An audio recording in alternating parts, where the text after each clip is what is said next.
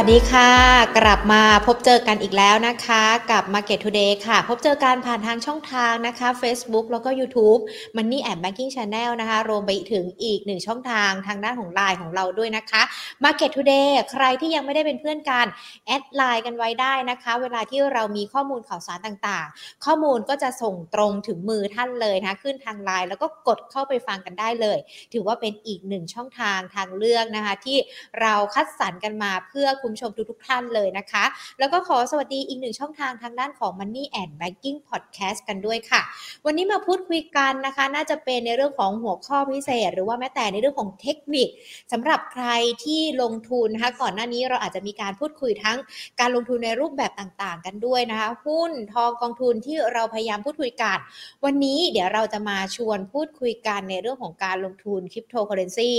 อาจจะลึกไปสักหน่อยมีการพูดคุยกันแล้วก็อาจจะช่วยแก้ไขปัญหาของนักลงทุนกันด้วยนะคะว่าใครที่ลงทุนผ่านคริปโตเคอเรนซี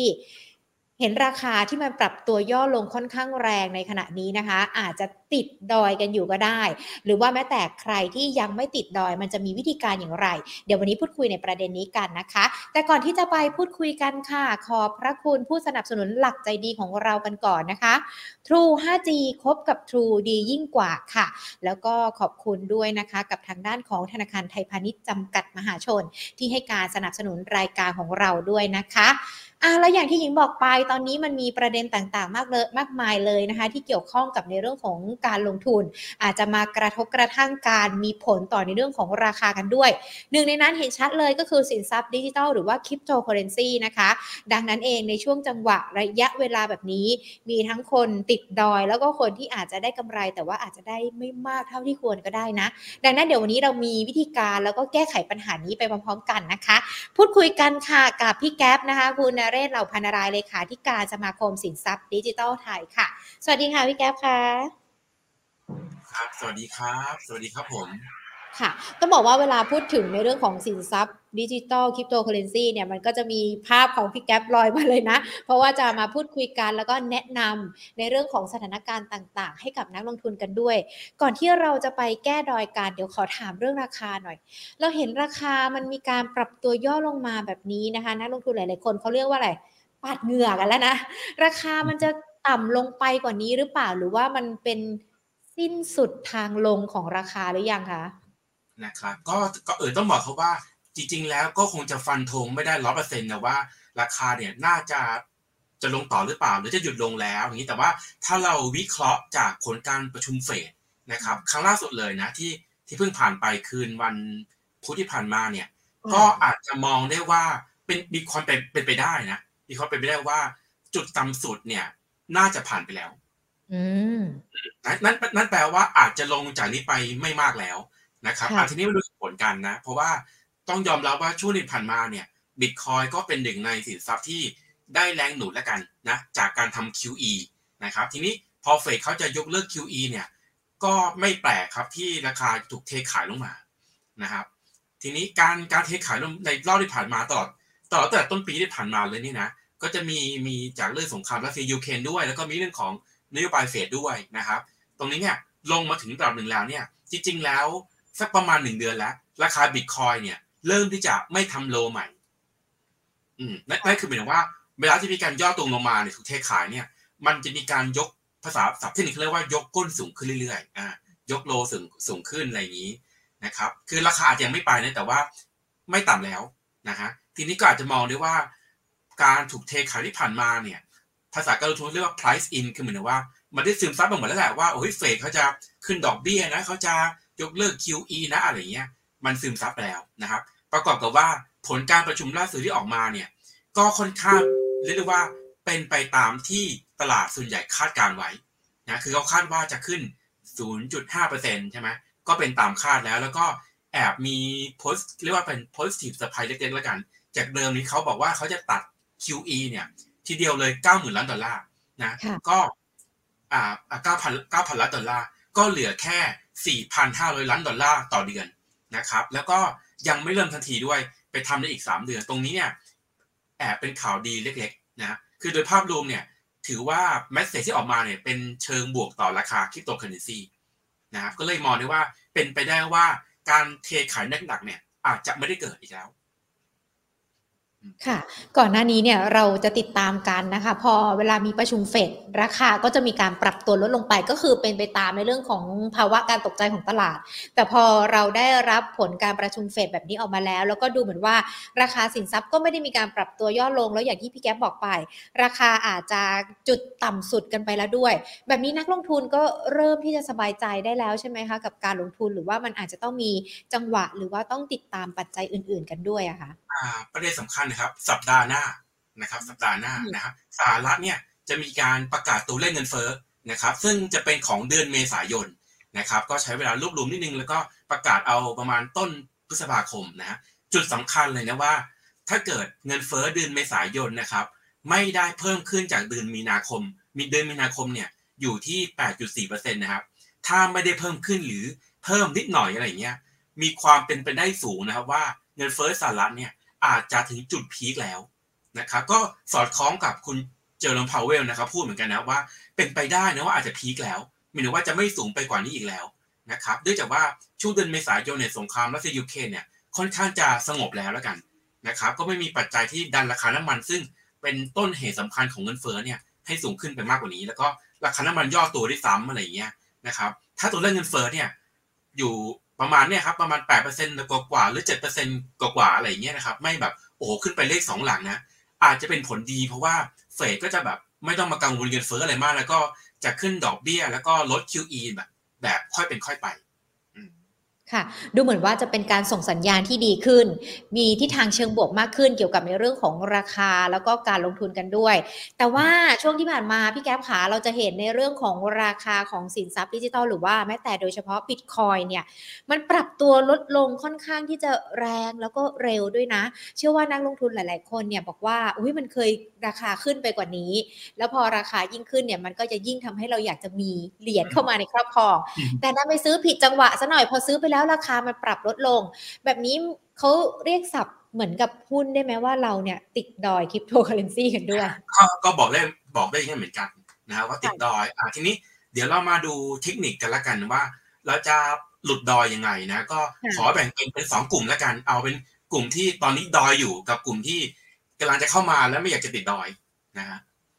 นะครับอันนี้เริ่มที่กลุ่มที่ดอยอยู่แล้วละกันนะครับ ที่ดอยอยู่แล้วเนี่ยนะครับ ก็จริงๆแล้วต้องบอกว่า คริปโตเคอเรนซีเนี่ยมันไม่ได้มีแค่การเทรดซื้อๆขายๆนะครับ ไม่อ่านะครับก็คือปกติแล้วเรา trade คริปโตเคอเรนซีเนี่ยเราหวังตัว capital gain ใช่ไหมอ่าเราซื้อถูกไปขายแพงอะไรอย่างนี้ แต่จริงๆแล้วครับคริปโตเคอเรนซีหลายๆเหรียญนะเรียกว่าปัจจุบันนี้เนี่ยมันจะมีคุณสมบัติที่เรียกว่าการ staking ด้วยนะครับเดี๋ยวจะอธิบายแบบสั้นๆแล้วกันนะผมว่าอย่างอย่างตัวบล็อกเชนเนี่ยครับมันเป็นธุรกรรมที่จะไม่มีตัวกลางใช่ไหมฮะ มีการกระจายศูนย์อำนาจในที่นี้ตัวเทคโนโลยีบล็อกเชนเนี่ยมันจำเป็นที่จะต้องมีบุคคลที่3แล้วกันนะมาช่วยในการยืนยันการทำธุรกรรมในบล็อกเชนนะครับซึ่งรูปแบบนี้เนี่ยถ้าเป็นในบิตคอยน์เรียกว่าการขุดอ่าไปไปทำเหมือนบิตคอยน์อะไรเงี้ยเพื่อซื้อแล้วต้องไปซื้อการ์ดจออะไรเงี้ยมาช่วยในการแบบประมวลผลอะไรอย่างนี้ แต่ว่าเหรียญคริปโตเคอเรนซีในยุคใหม่ๆเนี่ยครับมันไม่จำเป็นต้องไปซื้อการ์ดจอเลยนะไม่ต้องไปซื้อเครื่องขุดอะไรอย่างนี้แล้ว แค่เรามีเหรียญของเหรียญคริปโตนั้นๆเนี่ย แล้วเอาไปวาง staking นะช่วยเพื่อที่จะเราเนี่ยจะเป็นผู้ที่จะช่วยยืนยันการทำธุรกรรมเป็นส่วนหนึ่งของของการทำให้ธุรกรรมบล็อกเชนมาสมบูรณ์แบบมันงั้นเถอะนะครับแล้วเอาเหรียญเนี่ยไปวางนะครับ เราจะได้แบบผลตอบแทนจากการ staking ด้วยนะครับ ถ้าจะเปรียบเทียบไปเนี่ย มันก็เหมือนกับหุ้นปันผลนะฮะคริปโตเคอเรนซีก็มีปันมันก็มีคุณสมบัติที่คล้ายๆ กับการปันผลเหมือนกันอ่านะครับ เอาไป staking เนี่ยครับ ก็จะได้ผลตอบแทนเลยอ๋อคือจริงๆ แล้วมันก็มีวิธีนี้แล้วก็มีวิธีอื่นๆกันด้วยใช่ไหมคะก็คือถ้าหญิงเทียบกันเนี่ยกับการลงทุนในหุ้น ถ้าเวลาเราติดดอยเนี่ยมันก็จะมีทั้งถัวคัดเปลี่ยนไปเลย เปลี่ยนตัวหุ้นไปเลยคริปโตนี่มันใช้หลักการนี้ได้เหมือนกันไหมอ๋อได้ได้เหมือนกันแล้วจริงๆแล้วกราฟเทคนิคเนี่ยไม่ว่าจะเป็นหุ้นสินค้าโภคภัณฑ์คริปโตเคอเรนซีเนี่ยใช้ได้หมดนะครับ ก็สำหรับ staking นะครับ ลองศึกษาดูครับว่าเหรียญที่เราติดดอยอยู่เนี่ยครับมีคุณสมบัติในการ staking ได้หรือเปล่านะซึ่งถ้าเป็นเหรียญในยุคใหม่ๆเนี่ยจะค่อนข้างจะจะมี feature นี้อยู่อยู่แล้วนะก็ลองศึกษาดูนะครับ คือบางเหรียญเนี่ยก็ให้ผลตอบแทนต่อปีนะครับ ก็ระดับเลข 2 หลักเหมือนกันนะนะครับรือบางเหรียญเนี่ยก็ให้ระดับเลขสามหลักเลยทีเดียวนะครับ คือตัวเลขที่จะมาจากการ staking เนี่ยมันก็มาจากกิจกรรมภายในบล็อกเชนนั่นเองนะครับเรียกว่าถ้าเกิดว่ามี ตัวแพลตฟอร์มนั้นน่ะมีการสร้างรายได้มีผู้ใช้งานจำนวนมากเนี่ยการแจกตัวผลตอบแทน staking เนี่ยมันจะเยอะขึ้นด้วยนะครับลองไปศึกษาดูนะครับว่าหรียญที่เราดอยเนี่ยมีหรือเปล่า แล้วก็ลองหาช่องทางนะครับไป staking ดูนะครับคืออย่างน้อยเนี่ยช่วงที่เราดอยนะฮะเขาก็ยังมีการจ่ายผลตอบแทนให้เรานะครับ อย่างน้อยก็อาจจะถัวเฉลี่ยตัวพอร์ตที่เราขาดทุนไปได้นะครับแล้วก็สำหรับเหรียญที่เรามั่นใจว่ามีพื้นฐานที่ดีนะครับ ก็ ให้ถือไปก่อนนะคือภาพรวมตลาดเนี่ยมีโอกาสสูงนะครับ ว่าจะจุดถึงจุดต่ำสุดแล้วนะก็ถ้าเราอดทนรอได้นะแล้วก็ใช้เงินเยนนะครับในการมาลงทุนเนี่ยสุดท้ายแล้วผมเชื่อว่าจะหลุดดอยนะครับค่ะแต่ส่วนมากแล้วนักลงทุนในตลาดของเราก็มีทั้งอดทนได้ แล้วก็ใจไม่แข็งพอในการที่จะเข้าไปลงทุนนะใช่ส่วนส่วนใช่ครับแต่ว่าอย่าให้อดทนรอนะครับเชื่อว่าขาขึ้นก็น่าจะกลับมานะครับไม่ช้าก็เร็วนะอย่าอดทนรอนิดนึงนะครับส่วน การเข้าซื้อถั่วเนี่ยลองเราต้องดูก่อนนะครับว่าตัวราคาเหรียญที่เราไปซื้อเนี่ย มันหยุดลงหรือยังนะครับ คืออย่าไปซื้อถั่วในตอนที่ราคามันลงนะครับ เพราะว่าถ้าเกิดราคามันลงเราไปซื้อถั่วเนี่ย มันจะยิ่งเพิ่มความขาดทุนนะครับก็ไปดูไปดูทรงกราฟนะครับ คือถ้าเกิดมันไม่ใช่แบบ แบบเป็นสโลปลงอะไรอย่างเงี้ยนะครับมันเริ่มแบบตอกแตกตอกแตกตอกแตกอย่างนี้สักพักแล้วอะไรเงี้ย ตรงนี้เราซื้อถั่วได้นะครับ แต่ถ้ายังยังลงนี้อยู่นะครับอันนี้ซื้อไม่ได้นะครับ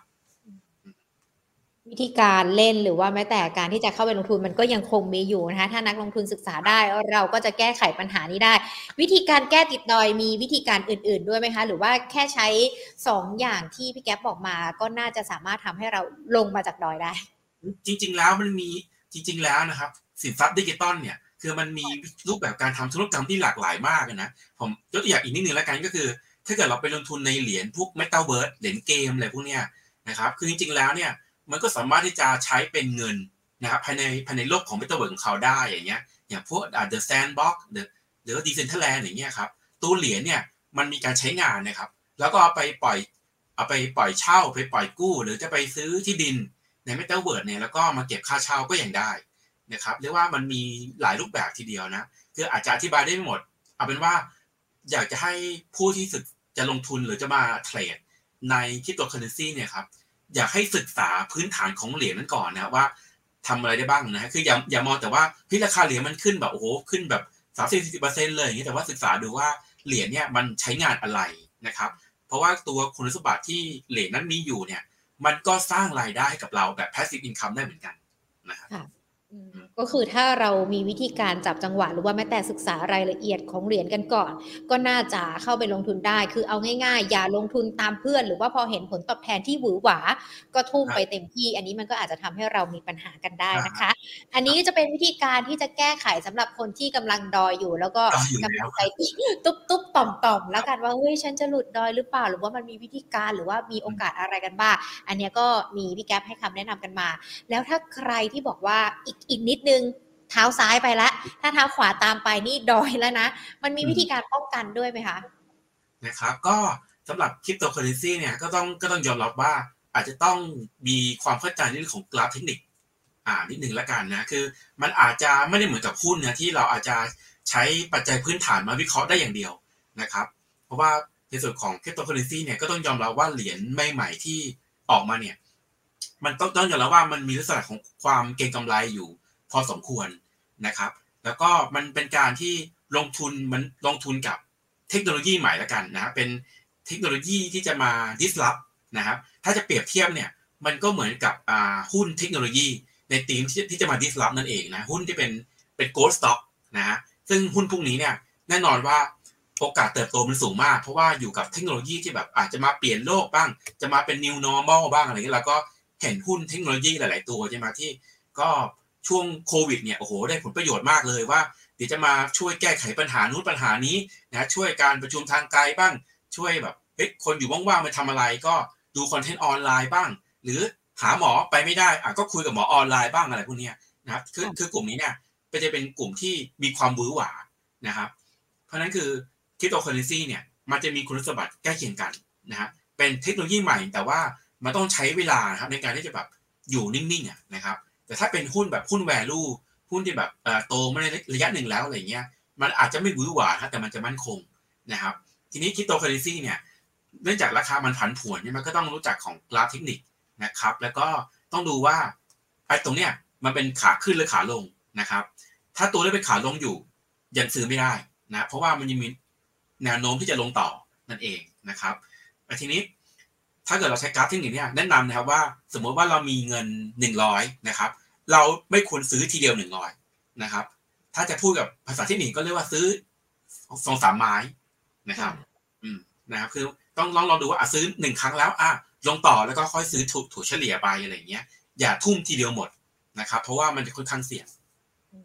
ค่ะ ก็เป็นทั้งวิธีการแก้ไขการหลุดดอย แล้วก็การพร้อมเตรียมพร้อมรับมือไม่ให้ตัวเองเนี่ยเข้าไปดอยกับการลงทุนในคริปโตเคอเรนซีซึ่งอาจจะเป็นวิธีการที่ใกล้เคียงกัน แต่ว่าถ้าดูกันลึกๆแล้ว หรือว่าฟังจากพี่แก๊ปแล้วเนี่ยมันจะมีจุดที่แตกต่างกันที่นักลงทุนสามารถเอาไปแก้ไขปัญหาได้ พี่แก๊ปหาเมื่อสักครู่นี้พอเราฟังวิธีการกันไปแล้ว แล้วมีคำนึงที่หญิงย้ำกันมาที่พี่แก๊ปบอก ราคามันคงไม่หลุดมากไปกว่านี้แล้ว ในอนาคตเราอาจจะเห็นราคาที่ปรับเพิ่มขึ้น มันคงไม่ขึ้นหวือหวาแบบขึ้นทีเดียวฟิ้วเหมือนสมัยก่อนเลยใช่ไหมคะการไต่ของราคาของเขามันก็อาจจะต้องค่อยเป็นค่อยไปด้วยหรือเปล่า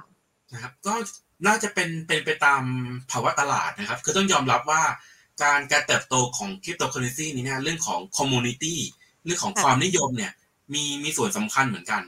นะครับ ก็ตอนนี้เนี่ยตอนนี้ก็มีสถิติจากทาง Google เนี่ยก็แสดงให้เห็นนะครับว่า คือยอดยอดการค้นหาเนี่ยพวกคำอย่าง Bitcoin NFT Metaverse DeFi เนี่ย คือลดลงเลยลดลงแบบเยอะมากนะครับ พอราคามันลงเนี่ยคนก็แบบเลิกให้ความสนใจไปอะไรเงี้ยครับก็ต้องดูว่ากระแสเนี่ยมันมันกลับมาด้วยหรือเปล่านะครับ เพราะฉะนั้นเนี่ยสิ่งหนึ่งเลยเนี่ยที่เราต้องคำนึงนะก่อนจะลงทุนเนี่ย อย่าคิดถึงแต่กระแสอย่างเดียวนะครับ ต้องดูในเรื่องของพื้นฐานเหรียญด้วยนะครับจริงๆแล้วคือ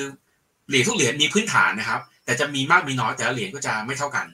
นะครับ อย่าอย่าอย่าไปเล่นเหรียญที่ตามกระแสเลยเช่นแบบ ในทวิตเตอร์คนดังเขาพูดถึงเฮ้ยเขาเปลี่ยนโปรไฟล์เป็นรูปนี้เป็นเหรียญนี้อะไรเงี้ย อันนี้ต้องระวังนะครับ เพราะว่ามันมันราคาที่ขึ้นเนี่ยมันไม่ได้มาจากปัจจัยพื้นฐานแล้วแต่เกิดมาจากการปั่นกระแสนะครับซึ่งเราก็ไม่รู้ว่ากระแสมันจะยาวแค่ไหนมันจะชั่วโมงเดียวจบก็ได้นะครับ แต่ถ้าลงทุนในเหรียญที่มียูสเคสนะครับ มีผู้ใช้จำนวนมากมีโปรเจกต์ที่นำไปใช้เนี่ยจำนวนมาก ตรงนี้เนี่ยปัจจัยพื้นฐานมันช่วยหนุนให้แบบ เวลาราคาลงอะครับ มันจะไม่ลงแรง นะแต่สังเกตไหมว่าเหรียญที่มีกระแสทั้งแรงเนี่ยเวลาลงลงแรงเหมือนกัน ขึ้นขึ้นแรงลงลงแรง ค่ะอะ ก็ถือว่าเป็นในเรื่องของเทคนิคคำแนะนำแล้วก็เป็นภาพรวมนะคะ ที่จะทำให้นักลงทุนเนี่ยสามารถคาดการณ์กันได้นะว่าทิศทางราคาของเหรียญจะเป็นอย่างไรกันบ้าง แต่ที่ย้ำกันอยู่ตลอดเลยนะคะการที่จะเข้ามาลงทุนในสินทรัพย์ดิจิทัลคริปโตเคอเรนซีหรือว่าแม้แต่บิตคอยน์ต่างๆ นักลงทุนต้องติดตามสถานการณ์ด้วย ดูกราฟเทคนิคให้เป็นด้วยนะคะ เพื่อที่เราเนี่ยอาจจะได้รับผลกระทบเนาะจากการลงทุนน้อยที่สุดกันด้วย ถ้าเราทำสิ่งต่างๆ เหล่านี้ได้นะคะ วันนี้ขอบพระคุณพี่แก๊ปมากๆเลยนะคะ พูดคุยกันแล้วก็ให้ความรู้ที่เป็นประโยชน์กับนักลงทุนมาก ๆ เลยค่ะ เดี๋ยวโอกาสหน้าพูดคุยกันใหม่นะคะนะครับสวัสดีครับขอบคุณค่ะสวัสดีครับสวัสดี